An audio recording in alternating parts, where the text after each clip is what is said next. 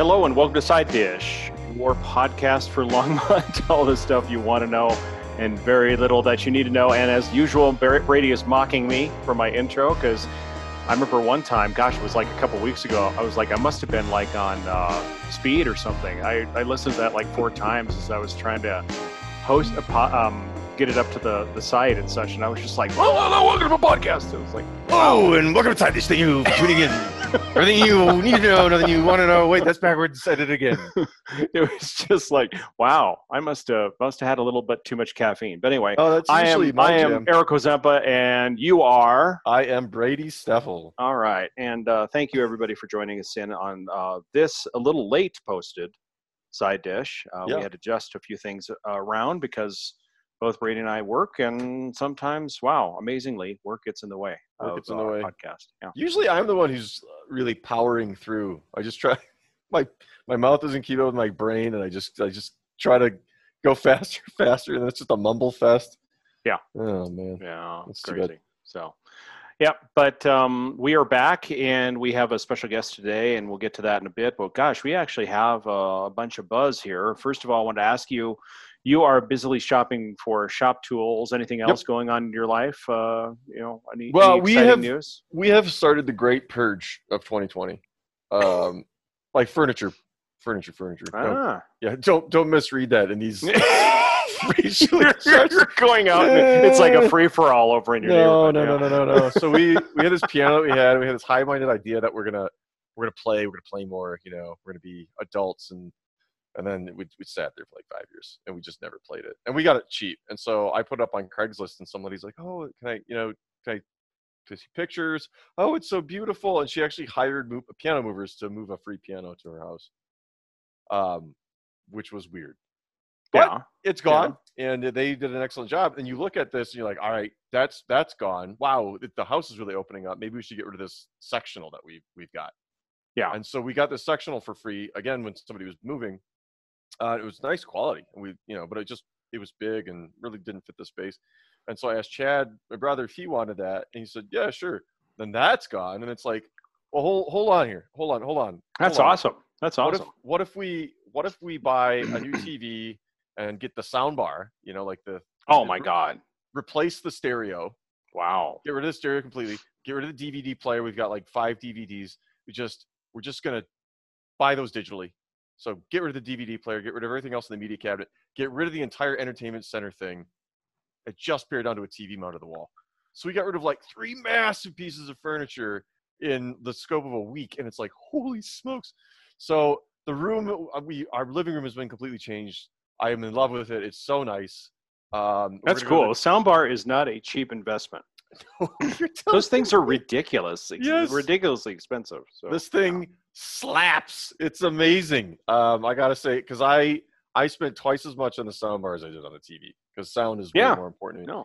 And um, I was I was big big into that, and I just said, you know, if I'm gonna buy this thing, I'm not gonna I'm not going to go back in in three years and cry at the Best Buy going, I wish that I had bought one that I really wanted. I cheaped out. It was stupid. Yeah. Um, no, so we went and I bought I bought a nice sound bar and like an okay TV, and uh, it's got it's wire. The whole thing's wireless. It's amazing. So you plug the HDMI in, and but all you see is the plug going into the wall, and then it's got a wireless subwoofer, and uh, it'll shake the door off the front of the house. It's wild. It's um it's great. So I'm I'm loving it. That is really cool. You know, and on a side note, I have to ask you about this because business like we're actually going to be in the place where I work. We're actually going to be putting up a monitor in our conference room, and so yeah.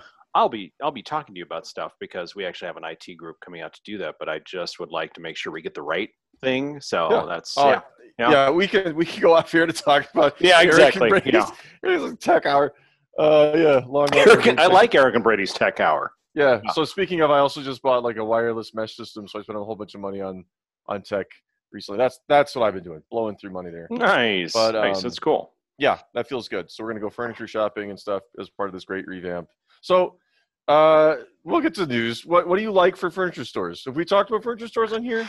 You know, it's really funny. So we have not t- talked about furniture stores, but one I would recommend is Sunflower on between 9th and 11th on Main. Okay. Odd little weird little co- location, but kind of Scandinavian 50s mid-century modern furniture. Some of it's interesting, some of it's funky, some of it's way out there. But you know, it depends what your style is. But Yep. I we just we actually bought um, a couple chairs there that we love, and the prices were awesome. So Yeah. um, we just really like that place a lot. They're very nice and literally close by. So yeah, they're very close by. that's what's pretty nice. So, I have actually been in there. Um, I we went to Woodley's because I Yeah. thought, that's a nice store. Let's go to Woodley's. And the thing is, we live in Old Town, and yeah, Eric's over there rubbing pennies at me. Yeah. It, it is. It ain't cheap. Um, and we didn't get anything, but we went in to look, and it's like I was willing to buy a couch that I would keep for a long time. You know, it's like yeah, it's- of it's course. fun. Yeah. And um, we went in, and it's just like we have this tiny house, and they have nicer furniture, but it's like it's, It's big. super it's big. Yeah. Yeah. super big. So we found that like crate and barrel, you know, you're going to pay a little bit more money, but they're more towards the size of our houses. Yeah. Like somebody like that or sunflower is kind of like the size of our house. It's Yeah. I mean, you know, peace and love to the people who have a much bigger space, but we Yeah. really don't have a big space Mm-mm. at all. And so like if you put one of those giant modular things, that would be all you'd be able to put in our room. So Yeah, so that's Yeah. why we got rid of our section. It was huge. So we got, um, you know, it's like so that's a it's a really nice store. It's beautiful. It's fun to be in, but it's just Mhm, mhm. can't imagine stuff there. The Danish furniture store, um, again, yeah, he's he's for pinching pennies. I'm gonna go look there, but I, I don't know if we'll be able to afford anything. It's a that cool store. expensive. Yeah. They're- it's a cool they make such new neat stuff. So Yeah. there's there's our furniture roundup. Let's do the bus. yeah, exactly. Like, Let's do 10 minutes in- furniture. I like furniture roundup. That's awesome. We should talk about that a little bit more sometime. Yeah. Um, let's see uh, a couple of things. So first of all, alfalfas yes, replacing Lucky's market. yeah. So Lucky's is is hollowed out, and they're Yeah. gonna go in there. Um, I don't know anything about him. Like I looked him up only after you told me about this, uh, and then I was on Reddit and I found somebody who said, "I've gone into alfalfa's a few times. All I came out with is a bottle of water." you know, it's really funny. So I could wax on poetically about when I was in college, and this makes me sound extremely bougie, but you know, like if um, you know, I was. Let me just face it. I was. I was living a, a privileged life because, fortunately, my parents were helping me with rent Yeah. and whatever else. I was still working, but, um, but you know, I would stop into alfalfa's, and back then it was kind of like the, it was the accessible um, health food store back then Yeah. in the day and it was uh, you know reasonable it wasn't more expensive than say king supers and safeway of course but it was not as outlandish as it is now so what they have done now so when you think of the natural foods and i'm using this kind of level in my head and visually Yeah, visual Eric's, Eric's talking style does not So work. like really I'm just I'm just using my hands a lot, but I'm thinking, okay, so for your entry point as far as like if you want healthy, natural, or maybe organic foods, your entry point is probably Sprouts, and then from there it goes up to uh, Whole Foods maybe, and then Yeah. from there it goes to, and I'm discounting all the chains. Obviously, Safeway, King Supers offer organic food, but but if you want to go to that total healthy lifestyle grocery boutique kind of grocery store, Alfalfa's is above Whole Foods, if you can imagine that price. smokes. I've always been so this new iteration. It's not the old iteration. The old iteration was very approachable and very cool and very hippie and very neat. And that person like sold it. And I believe I could be wrong. And again, we're not talking about facts here because this is a side dish, you know. Yep.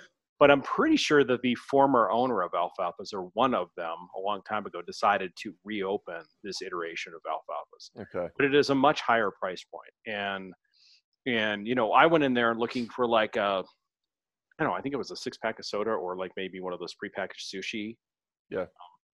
You know rolls or whatever and i was just astounded by how expensive it was because they have one in Lafayette, louisville and i Yeah. was just astounded by how much more expensive it was than even whole foods and Yeah, so the, the, the Reddit conversation was just like, Yeah. none of us are shopping there. And, No, um, I I, don't think the, the problem for me is while I don't mind spending a bit more for quality food, when it's just that's kind of an end unto itself, it's I don't I, I just can't.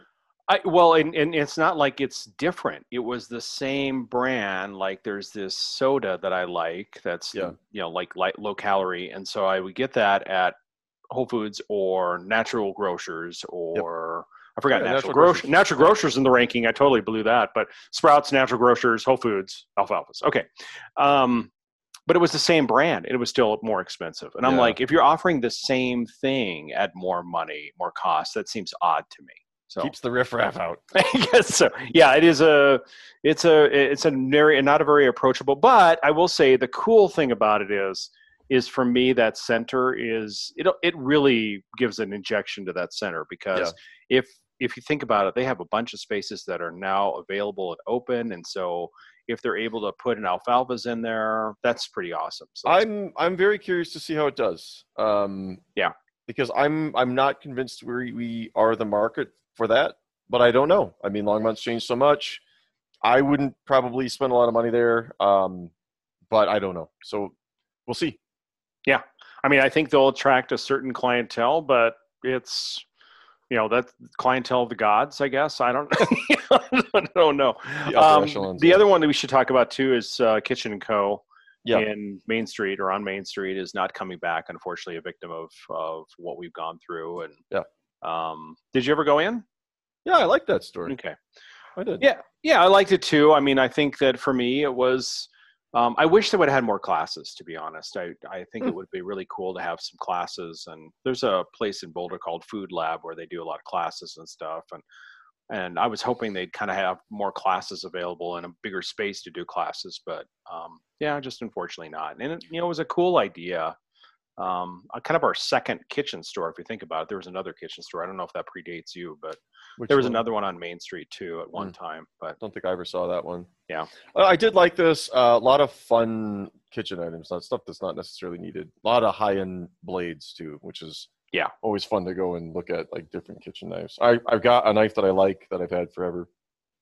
Cool. cooking days. Nice. Um, But it needs to be replaced. Uh, it was sharpened poorly by a company I won't name. Uh, and they took the they screwed the edge up, and it's it's driven driven me crazy ever since. And I do. You gotta go get a knife sharpener. That you should I- do. Just get a I knife I got my. I got I have a f- set of stones now. I do all my own. Um, Oh, don't get get a stones. Get that electric thing. We have an electric thing, and it's Ah! so cool. No, it's awesome. It no, it's awesome because you're gonna just dull your knives with a stone because you can't make it straight. This thing is like this thing will Dude, I cut blades- anything. my this thing will cut anything off. phenomenal. You could buy like a Yeah, set of I water stones on Amazon. Now I want to see And- you cut paper with your blade or something. I like have that, cut you know? paper with my blade. or like a tin can, like you used to see no, the, I'm not gonna cut you know, like the Ginsu knife. You know, ah, I'm watching of YouTube videos. You can do anything. I, I swear by that. So it was it was 35, 45 bucks, something like that. It's a passable set. Um, and for somebody like me, it's it's not worth going up to the high grade sets. But I also sharpen my my shop tools, so my chisels and my planer blades and stuff like that. Yeah. So having a set like that, and you just learn how to do it. You learn how to hold it stable once you get the trick.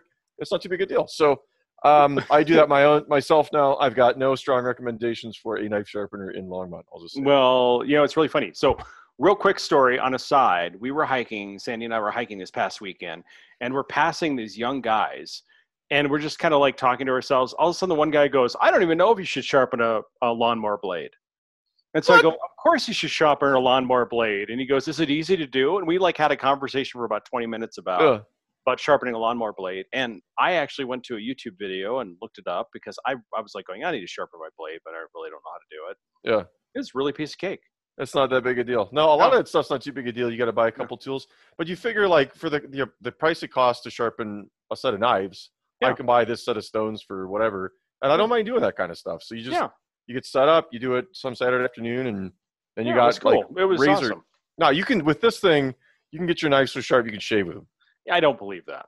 Our It's knives, you can sh- yeah, okay, we'll have a shave off or something. Yeah. My plane blades in particular are like no, literally. That's how I test them, see if they're sharp. I Yeah, just cut a little hair off my arm. All right, so let's see. We got the rec center and Centennial Pool opening. Yeah, You have to have uh, yesterday I guess. You have to have a reservation to go to the pool, I believe, too. Yeah, I think except for open swim hours, and then they'll let people in, but I'm not Yeah. entirely sure. So yeah, yeah, I just they're- checked that up on the city website, but yeah, there's some new regulations now from the state. yeah. Well, we are waiting on our guest, and if it doesn't show up, I got a couple questions for you. No, that's cool. Um, but I will say that um, we also have those new COVID regulations too. We can Oh. get into questions too and wait for. No, no, no, that's all right. to- I didn't realize you had well. more here. Let's go. I have a couple more things here, real quickly. But um, one of the things I wanted to say is is that it looks like now we're up to 50% capacity, ensuring six feet between people and Mhm. groups up to 500 people, which is 500. 500. Yeah. Smokes. So they're opening trade shows again. It sounds like. Well, I, I'll say I mean, I that just blows my mind. So I was skeptical when we started going to this next phase. I wasn't sure if we were ready, but according to the data put out by the state, um, the numbers are looking good. And I don't know if that's more seasonal because it's like the flu or it'll pick up later, or if it's really the protocol we've been using. But numbers are are still down, so that's that's good news. I'm happy to see that we can do some of this stuff because I mean the economy is really getting kicked in the teeth. We've only been talking about places that have closed um, recently. Uh, not a lot of exciting business openings uh, in the middle of the global economic downturn and, and pandemic. So um, it's nice to know that some of this stuff can actually get going again. So Yeah, no, I agree with you entirely. I think that'd be really cool. Um, the other thing too is I have to give a shout out to Red Frog Coffee Place because I was over there. I had a meeting with somebody, and they do it really right. I mean, it's really cool. You enter one entrance, the south entrance, go in there and get your coffee, and they've done a really good job of making sure that there's a lot of distance, and they make sure that they've got this really great patio to meet people at. So Mhm. you know, and it's it's really nicely shaded. Is there enough seating? Of course not. You know, there are people kind of standing around looking for a place to sit, but but it's a really nice um it's a nice place to kind of have a cup of coffee with somebody and and you know practice social distancing but also you know uh, do it right and and Yeah. uh, I like that, and they've they've uh, put up with my biking club, or they did back when that was going on. So they Yeah. would meet there sometimes. I think on Saturday mornings, and then you do your longer Saturday ride. So they Yeah. seem like pretty good sports about it. I liked it. Not the fastest coffee place in town, but good product. no yeah Good good stuff. Well if we want to talk about fast i mean come on la bella vita i mean you know the portland experience it's like you go, you pays your hipster tax. That's right. Um, and then one final note I've got in the buzz is, of course, you know, as op- the shops are opening up. I mean, I heard Best Buy is open now, and big boxes are Oh yeah, yeah, yeah. opening up, and so it's it's interesting. And and I have to say, traffic is just getting kind of back to normal. I mean, Okay. I will say I I talk about buying that TV. That's where I got it from. Was Best Buy. yeah, and I went like the Friday, Saturday, whatever it was before they opened to look, and then I you had to make an appointment and you had to go in there and you were escorted. They wouldn't let you ever go anywhere alone in the store. Oh, really? Yeah, Oh, wow. it was weird. Like to the bathroom? Did they follow you in? Or?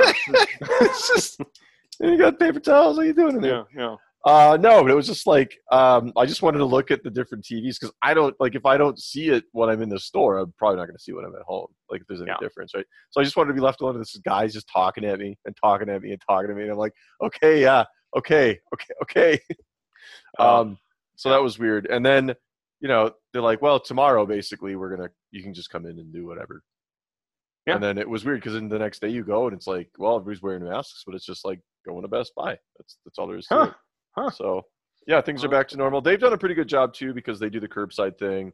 Um, they've actually built an app out really well that if you want to buy something, you order it online, you get your thing on your phone. When you get there, you press a button on your phone that says, "Hey, I'm here," and you can add a little note saying like, "I'm in a I'm in my white CRV sitting out in front of the car.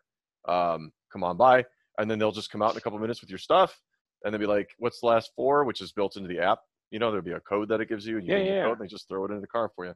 So That's pretty darn cool. they they Oh. did it really nice. There's been Yeah. a lot of innovation with this that you know Yeah. I, I kind of hope that some of that stuff sticks around because Oh, I think it will. I really do. And in fact, I think some of it is will impact labor, and you won't see as many people in certain certain facets of employment anymore, unfortunately. Yeah. But, but uh, I also don't want to disregard or ignore our guest. I look like David has joined us. So, hey, David, how you doing?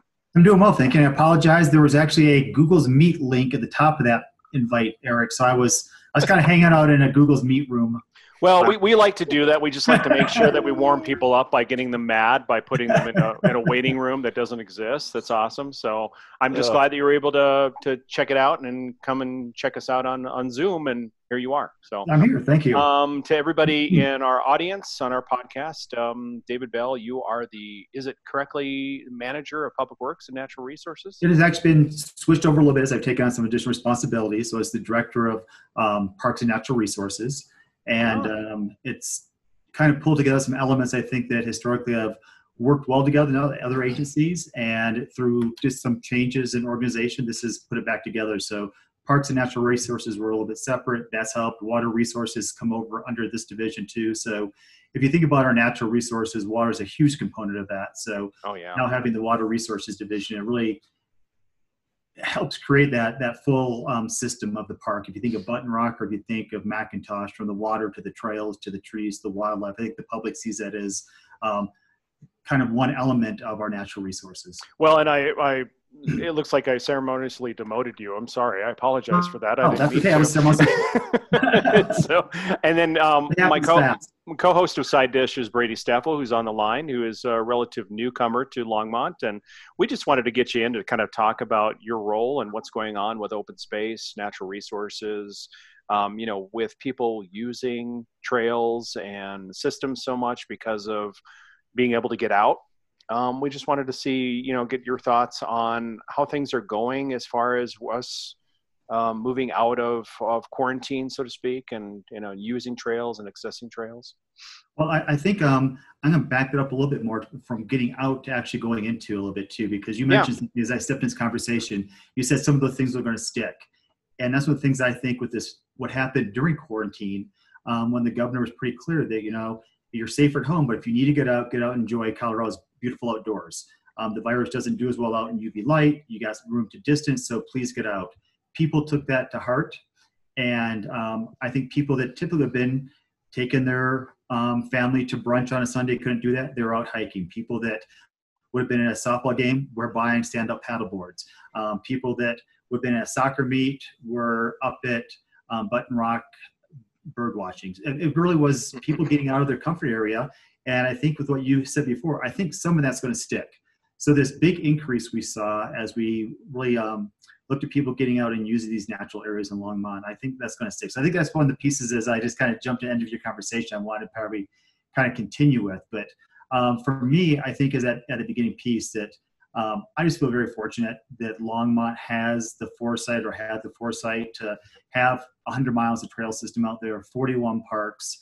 Um, and even though we closed down, you know, areas like basketball and skate parks and stuff, people still had a great opportunity to get out and use that system. the piece I think that is giving us what it's going to look like in the future, the piece that will stick, maybe it'll drop back a little bit as people get a chance to sit, you know, go back to their original activities. Um, I think we got a glimpse into what it was going to look like in 10, 15 years anywhere with growth along the front range. Mm. And I hope that land managers start taking this as an opportunity to think about what do we do? Because I'll tell you the piece that I think was great for me to know what, what this really meant to the public. I think it was great for their mental health and their physical health to get out and use their trails. I'm going to tell you though, it was a big impact on the neighbors those areas. People were not used to having cars lining their streets, cars circling neighborhoods Yeah. to find a spot to drop off their families so they could find a spot to live or to park and, and go play.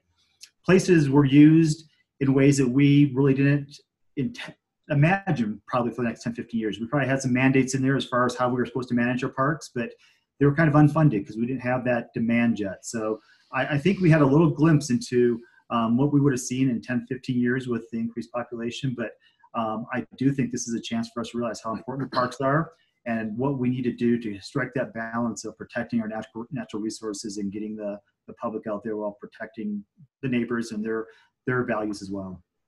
So did you hear a lot of, were there a lot of concerned individuals that were, you know, just saying that people are parking all along the, the driveway and, you know, or Yes, whatever, or yeah, we- we streets and that sort of thing. And it just, yeah, it, it sounds like it's a, it's a nice opportunity to pause and maybe look at ways, different ways to manage that and manage the, the systems themselves. And I don't know if you could illuminate maybe what you might be looking at in the future.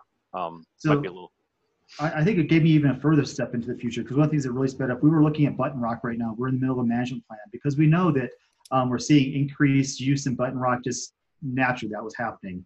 Um, looking at places in Boulder County and the Forest Service, we were seeing people. Um, I, I, again, I'm going to step back a little bit because I think I, it's, it's hard to, it's easy to broad brushes with a background natural resources. We start saying we're overusing something, we're decreasing the visitor experience.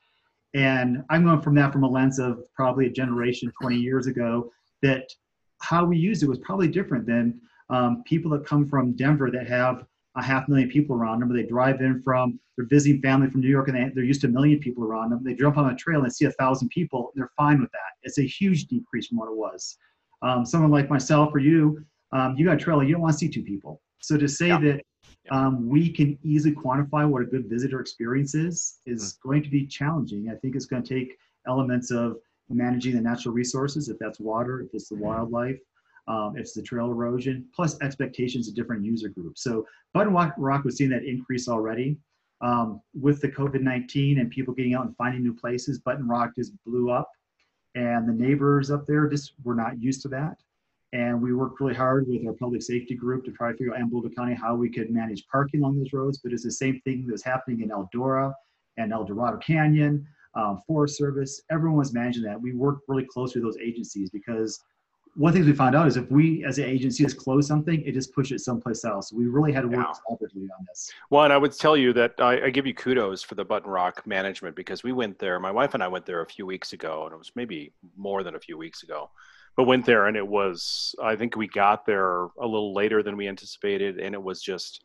It was full, and there were parking. There were people parking on the the ridge there.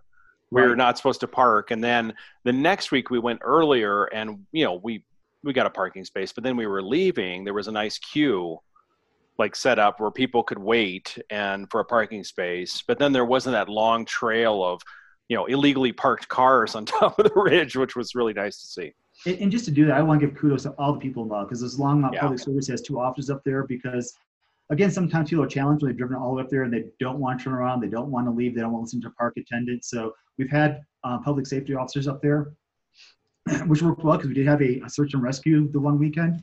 the other piece was uh, we worked for the town of Lyons, and um, they allowed us to use their messaging board and sign that says the parking lot is full. So as Oh, wow. people were driving up, at least it didn't set expectation that I'm going to drive up there and get a spot. So Lyons worked with us. Boulder County Transportation gave us the ability to put no parking signs along that County Road 80, as you mentioned.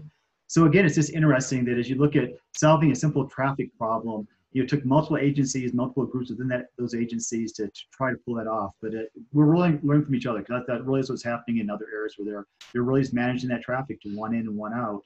And it's interesting because we were we were looking at in the management plan should we consider this? Should we consider how many people get in? Should we consider parking? Should we consider a shuttle? And all of a sudden, within one, one weekend, when an emergency vehicle couldn't get through there, we had to decide what we wanted to do. So it really did force us to start looking at at Yeah. options. But I think, um, again, I, I'm hoping we'll kind of pull back a little bit as people go back into a little more. Now, as we step out of quarantine and Mhm. they get a chance to go to brunch, they get a chance to do some other Yeah. activities, a little bit of exactly reduction in the use. And Yeah. we, my biggest thing with the, this whole experience of the pandemic is that um, did we learn something from it? And we can carry that forward and not just have dropped what we have learned. And there's lots of ways that can happen, I think. But I think for me, in, in my professional area, it really is how we manage these areas. And it really got me thinking about the Garrett Hardin's um, Tragedy of the Commons, which really was about the overuse of our public places um, by grazing. And Oh yeah, yeah.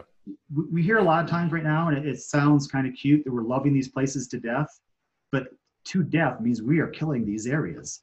Um, it sounds a lot nicer than say we are overgrazing our properties with human experience, but we're we're going to start thinking about how we take that next step, that tragedy of commons, and keep it from happening, so that we can pass these special places on to the next generation in a way that has maintained them. One, and as a user of Rocky Mountain National Park, I was fascinated and also somewhat pleased that they're doing timed entry now. Right. I think that's a really smart idea because it's just been crazy up there. It's been insane the last few years. But, but I don't know if that's a solution, but it's a really interesting idea. So it's, it's a tool in the toolbox I think we'll have to start thinking about because if you Mm-hmm. look at Union Reservoir, um, Button Rock, where uh, you know six months ago we were even been thinking about this, but now it really is. We really need to think about this as we get to that next step. And I'll tell you the ones that are more challenging though, Eric, are the ones that Button Rock and Union Rocky Mountain National Park they have controlled entries. Um, McIntosh Lake yeah, has very permeable entry system to it. People can come in from their backyards, they can park along the road, they can come from county open space. Um, so how do you manage a park like that? How do you manage a Golden Ponds where you say, what is our capacity and how many people really should be here so that um, it's an enjoyable experience for the vast majority of people, that people get an opportunity to enjoy the wildlife. The wildlife is impacted to a minimal extent because anytime you introduce humans into wildlife, it's going to have an impact. So what, what's the level we're going to accept? So I think those would be the ones that would be the real challenges, and ones that were just neighborhood parks, but now we're starting to see this huge demand on those areas and how we're going to manage those are going to be uh, something we really have to start thinking out of the box on. So And do you I'm- think those Go will ahead, have Brady. like a huge demand in the future, or do you think that that, that demand would be something that'll be right now? Because I would think, as everything is swollen right now, everybody has more free time. But if they are more or less a neighborhood park and not a destination that people would drive to from, you know, out of town, etc., um, do you think it'll have that same kind of issue that uh, Rocky Mountain would have, or other trailheads would have? So I, I, I think there's a different what's what's happening here. I'm, I'm hope my hope would be that it would kind of dissipate and people start getting those things. But I go back to your comments. I say I think some of this is going to stick. People bought that blow up paddle board. People got the idea of what it's like to go on a kayak. Um, they know it's like just to kind of hang out in a grassy area that uh, maybe wasn't what their their ideal weekend would have been in the past, but now they Mhm. know that hey, I got some friends coming from town, and there's a great little neighborhood park where we pull out our paddle boards and we can blow those things up. We haven't pulled, blown up in you know a year, but we still have those. So I I do think some of that is going to stick. Um, the other piece that I I hate, um, you give me. I don't want to advertise these things, but if you think about it, um, Button Rock's a little bit of a drive. Mhm. Um, Union Reservoir has a fee. Rocky Mountain has a fee. These neighborhood parks don't. hmm Um, so it's something that's very accessible. And I think it's a, a very positive thing for me in the natural resource management, trying to get kids out, trying to get families out, trying to get the health benefits of that. I, I do want to encourage people to get out there. And there's there's another piece to it. I've um, neighbors with two young kids. One is one and one's four, and um, they said that recently they were excited to get out of the house, weren't quite ready to go back to eating at a restaurant, and then they just had this feeling like, you know, we haven't been to a restaurant. I don't really want to go sit at a restaurant. So what they did is they went and got takeout and took it to Thompson Park, and then just sat there and had a picnic with whatever they got from whatever it was, um, Hefe's or something, and they just went and sat down on the Yeah, blanket. it's, it's a new experience. I, I hope that does stick. So as we start going up to other places, I, I think that maybe that maybe doesn't happen once a month. Maybe it is a, you know, or you know, a couple times a year. People get a chance to do that. Um, was just talking with uh, the director of Boulder County Parks and Open Space, and he's a Longmont resident, and they haven't been able to get together. So they did the same thing. They did a um, socially distanced um, staff meeting out at Thompson Park. So Boulder County was having a staff meeting out in Thompson Park because um, it was something that um, is unique. They got to see each other face to face, kept the distancing, and again, I I think those things might become things that stick. Sounds like Yeah, I I need mean- a county job. No, and he, he had a county job before, so yeah. so David, um, so 41 parks. I mean, I'm just blown away with that number. Is that? Um, I always heard of Longmont is pretty unusual as far as the amount of parks we have. Is that in your mind unusual, or is that special, or um, just curious? You know, I I think it's probably I think it's special. I, I really do because I, I think what I tell you is I, I think the the foresight from the founding of Longmont and how these are the Thompson parks and those those, those original parks that came with the original um, Union Colony that platted those parks. Um, I think that really built on it. I don't know the numbers of other parks, and I would say as I drive through Lovelands and Boulders, um, you see quite a few parks too. Um, as you get out to the east, it's, it definitely is atypical. You don't see that, and um, I, I think it very, it really is special. I wouldn't be able to tell you the numbers, percentage rise per Yeah. population, but I, I definitely think it's one special. I think the way the Longmont looks at it and trying to make sure that those parks have trail connections that get kids so they can get on their bike and get on a trail and get into to a park that's within a um, certain distance. And I don't have my park planners here to bail me out on that. that distance. Kathy Cohn and Steve Ransweiler. I'm just going to say this too, because Eric, you said you know I um, have my time in the county. Um, coming to Longmont, Longmont is just so fortunate to have park planners and wildlife specialists that this is their community. They love it and um, they're passionate about it. And I, I just don't know. I can't say enough great things about our, our parks, open space, natural resources, and water group that um, what they do for this community behind the scenes um, that everyone benefits from. I totally agree with you, and I think it's been really neat to see the transition as a longtime resident of Longmont. It's been really, it's always been, we always kind of look to Boulder for like trails and other things, and I think it's been really, really nice to see. And actually, I can say this for a long, long time. I've always thought our parks were much more superior to Boulder's anyway. I mean, I do Boulder, too. Boulder has nice parks, but gosh, you know, I grew up in the north part of Boulder, and you know, North North Boulder Park is I think you guys got to tamp this down. We, we can't It's like- can't let this get out. yeah, no. So it's a nice, it's a nice, great lawn, but you know, but I think that the parks in Longmont are just really So amazing. Can I, can I give a Yeah. Can I do this in a way that gives a shout out to a local business too? Well, local business owner. Yeah, go for it. Okay, so Michael Brawner and I have, were on a lot of like kind of speaking engagements, talking about agriculture and um, open space in, in my position in the county. We still see each other. He has Harcourt Nursery down in in, in Boulder. So oh yeah, yeah, yeah. So Michael Brawner has Harcourt Nursery. Great guy, great business, and he travels a lot around the country. And when people hear that he is from Boulder, he they want to say what a great place it is, what a great park system is, how how progressive it is. And Michael has started saying he's from Longmont, and Longmont is much more progressive and has much more parks in Boulder. So Michael's out there advertising for us too. So well, and it's funny. I mean, you know, and I, I don't mean to digress too much because I want you to speak to the future of kind of of your department and that sort of thing. But but you know, for me, um, the change has really come where people are saying they're from Longmont rather than they say they're from Boulder, and then all of a sudden you you were to kind of dissect that, and then they'd say, oh, I'm from Niwot, or I'm from Louisville, right. or I'm from Longmont, or or like I'm from Denver. If you're traveling and somebody says, "Oh, I'm from the Denver area," but no, specifically, people are saying they're from Longmont. People are seeking out this area to live in, which you know, as a high, uh, I went to Longmont High, and I right. never thought something like that ever would have occurred. Like people would be like, I, you know, I, I looked at a map and I really wanted to go to Longmont. And I'm like, okay. I got to get out of Boulder. I'm going to Longmont. yeah. I'm in California. yeah, I'm going exactly, to Longmont. You know? Exactly. So David, can you speak to the, the kind of the future about, you know, we've been, Brady and I have been in awe of the trail system, especially along the Greenway. And we were talking with Phil Greenwald about, you know, the trails and how it, you know, kind of the vision, if you will, for some of the trail system. And I know that when you worked for the county, there was always this kind of vision of open space you know had a vision and i know ron had a vision of kind of having that golden ponds trail go all the way to lyons or some sort of that. And you know it sounds like that is still a possibility you know that there's going to be a much expanded trail system. So i'm just curious to know if you might be able to comment on that. Yeah i, I think I, I, will go with um, there's definitely desire within multiple agencies to see that happen. Um, i will go back to when i was with the county i started with the county um, I was there for like 19 years and started as a seasonal trail crew worker there. Did you and, start at 15? I'm just curious. I actually started pretty late in the county too in my, my career. Um, but I was on the seasonal trail crew and we were doing the Nelson Loop Trail and we were talking about how great it'd be to tie that into Longmont's um, Button Rock and then Button Rock onto Forest Service.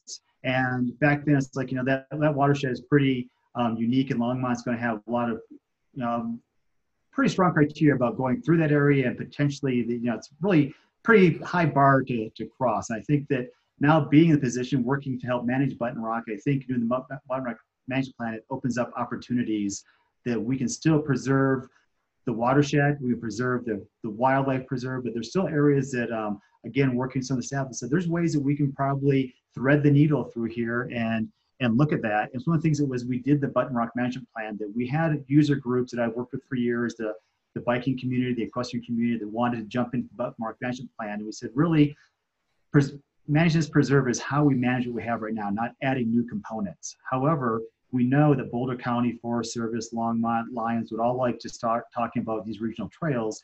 If you let us get through this little very specific Button Rock Preserve Management Plan, we'll be happy to start picking that up again and having those conversations. So I, I have hmm. made sure that Boulder County, Lyons, and Forest Service all aware that you know we, we have put some user groups on hold because of this, and we're willing to, to start that conversation. Again, we don't hold all the pieces to that, uh, but I think Longmont um, really appreciate those groups, you know, kind of pulling back a little bit and saying, let's take the appropriate time, the appropriate um, group to have the conversation on get some regional trails. So, so, when will the Button Rock management plan be completed? Do you anticipate? Danielle Levine's working that, and I would say end of the year is where she's probably getting ready nice. to present to council and stuff. So we've got this year to get through, and then we'll probably start putting together stuff by the end of the year to start presenting to boards and to council. That's awesome. Well, we really look forward to that. And, um, you know, I didn't give you an opportunity to tell us a little bit about yourself. I'm sorry. Could you kind of tell everybody about yourself? Like, where do you, you know, where'd you grow up? Where'd you, where'd you come oh, from? So, Are you, you a know, native I, Colorado person or what? I'm not. And I feel a little bit bad about that, but I've, you know, it's one of those things that um, I'm in Breckenridge right now. And I came out here at 17 years old to, to ski and um, just knew I'd come back to Colorado. I just fell in love with Colorado back then and knew I'd be back at some point and spent some time in the military and got out of that and was driving back from California um, to Michigan, where I'm from. We have a family farm up in northern Michigan. And um, my wife and I drove through Boulder, Colorado, and we just called a family and said, We're staying here, we're not coming home, get our stuff ready, and we'll, we'll come pick it up at some point. Um, like so many people I know um, exactly. did that I too. I Yeah. used my, my GI Bill to go to school, so I ended up going up to Colorado State, and I did my reserve duty down at Peterson Air Force Base. Um, got my bachelor's degree up at Colorado State in wildlife biology, um, minor in economics, and then decided to go back to, to school. Actually, again, goes back to the county a little bit. Um, I was lead ranger there also, and during that time period, I really required all the rangers to go through a law enforcement academy. So I put myself through a law enforcement academy as well. Finished that up and said, well, it wasn't that hard going through school. So I went back and got my master's in environmental law at DU too. So, Amazing. So, what did you want to do with your undergrad? I'm curious. I always like to ask people that. So you know, really, I thought I'd be sitting someplace in Rocky Mountain National Park, counting bighorn sheep or or goats or looking at breeding populations of fish. And I've looked at people who have those careers. I get very envious sometimes, but I really um, have enjoyed managing what's really, I think, critical to upcoming wildlife management is the human dimensions of that. Wildlife does really pretty well on its own. It's how you manage everything else around it that really has Mm. become the challenge. It's the people, the interaction, the growth. And in the, you know, 25, 30ish years I've been doing this, um, back then the human dimension piece was coming in, but I think as you looked at wildlife management back then, it really was big game management. So you had your Mhm. your revenues coming from hunting and fishing. You were looking at large scale landscape impacts. You were looking at um, forestry in the big clear cuts. You're looking at ski resorts coming in. Those big those big impacts. But I think as we look at our communities, it really mean, does mean what does it look like to have um, a new recreational opportunity like e-bikes come into the, into the equation? What does it mean to have a hundred unit apartment complex come in that doesn't have a backyard for their kids to play in, that doesn't have a place for them to walk their dog? Those Mhm. people are dependent on those natural areas to go out and really enjoy it. And ostensibly, they come in because they want to live here the same reason the rest of us do for the Right, natural beauty exactly. and the resources. And so Right. they're going to be out there using it. Yeah. they're going to be able to use it. I, I want them to, and I, I do. I do think as we shift from single-family homes, which have it have definitely have an impact. But if you think about those kids, they could go in the front yard and they shoot basketball. They can go in the backyard, they can jump on the trampoline, they can run their dog in the backyard. When you're in an apartment, you really have you're dependent upon those public resources, the parks, the trails, and infrastructure. So I think we'll see it increase from that as well. So I think that shift from those large-scale impacts that were maybe a little more e- easier to focus on um, but as we start looking at what does a hundred, you know, unit apartment complex mean to a neighborhood park? What does it mean to have um, a, a new activity that you know a bunch of kids just made up in their garage? Every time you get rules and regs set for the newest activity, there's a kid inventing something in their backyard. It's like, hey, we want to play this out in the field. You know, like we never even thought about that. Yeah, So somebody we- invents a drone or something like that. Yeah, you got to come up with a drone policy or something. Yeah. But um, no, I think that is really fascinating that your work has really evolved into something totally different. And with the journey you set out to do has just evolved into really considering that human contact and interaction with wildlife. I mean, that's amazing. And it seems like we are fortunate to have you, um, City of Longmont, looking out for our interests. And I should say it's team effort. So I don't want to give you all the accolades, but I will give you accolades because I, I know you from a previous volunteer stint that I had and know of your competency. And so I, I think we're just ever so grateful to have you um, involved in the city. So thank you very much. Oh, you're very And- welcome. And also, thanks for joining us too. Anything else you want to end with before we, we let you get back to your fun in Breckenridge? um, I- I would throw this out that uh, again, the things we're seeing, the exact same things we're seeing that they're seeing in Breckenridge. It's you know people getting out and all along the beach and the river walks are crowded with people. It's the parks, the trails, the social distancing. So we're not the only ones going through this. I think this, again, collaborating, working with our peers and other agencies, I think we all can learn a lot from this. And again, I am very fortunate to work with of Longmont. Again, I think you know um, you've heard me enough talk about how the foresight Longmont has. I just hope that um, I can continue to let people know my passion about that make sure that we're getting kids engaged, we're getting them out so they become the next group of visionaries or helping us protect, preserve, and look at the next steps we can take. Awesome. Well, thank you, David, for joining us, and we'll let you get back to uh, doing what you're doing. Great. Well, thank you very much. Thanks Great so talk. much. Take care. Thanks. All right, Brady. Well, it was great to have David on and to learn a little bit more about some of the challenges that are going on in, uh, gosh, the usage. I mean, I can I can certainly attest to that. I mean, it's been pretty amazing to to see the uh, usage up in Button Rock. It is just uh, exponentially grown. So yeah, but it's exploded. yeah, yeah. it's crazy. Yeah, that's why people are here, and you've got forced time off and nothing else to do. I guess that's bound to happen. So I'm glad So- that they're coming up with a management plan because it's probably desperately needed. It used to be it used to be this kind of hidden dirt road that led to Button Rock that I felt like only I knew about or very few people knew about, but now it is exploded. So Mhm. um, yeah, it's so, certainly desperately needed. I think. Um, let's see. We we uh, let David join us for a while, so we probably need to get into a couple things here and close it out. So Yeah, so wrap uh, her up, huh? um, let's see. I wanted to to just note that the June Art Walk is still going on. It's going to be virtual. The thing that makes it different is is that they're actually going to have live streaming of artists doing creations, which is kind of cool. Oh, that is So it's going to be cool. Saturday, June twentieth, eleven to two. Okay. Um, so if people want to check that out, they should look at the Firehouse site or the Visit Longmont site or the Downtown Development um, site to get more information on that. And pro- some of the proceeds actually go to the Firehouse, which is awesome because the Firehouse is the arts groups have been really beaten up during the the COVID Yeah. uh, pan- I mean, I- and yeah, I mean, you and I both work in the nonprofit world, and um, I, I know that um, grant funders have been switching Yeah. very quickly away from some of this arts into like emergency relief, and it's while that's probably needed, it, it does it, it does hurt a lot of these. So go out and support them if you can. Yeah. So you said you had a couple questions. Uh, Do you want to hold off on next time? Or Oh, there's nothing that important in this. It's just a bunch of kooky things from a long, Longmont.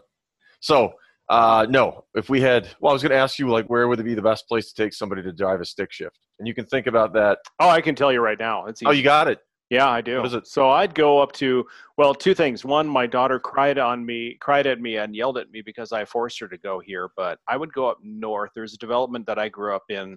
Um, in high school, my parents owned a house which is across 66 Okay. um, north. So if you on a, if you can envision 66 and Main, Yep. like around across from the Walmart there, there is a subdivision there. Okay. And I would suggest that area. I'd also suggest the cemetery here in town. It has it has you know it has streets basically Yeah. and that's where i taught my son how to drive now i didn't teach him how to do a stick shift there but i would definitely use it for a stick shift because you know it's nobody's driving in there it's slow there's no hills pretty easy Yeah. Yeah. Yeah, because otherwise, I mean, I grew up in a small town. You can go to any side street. Yeah.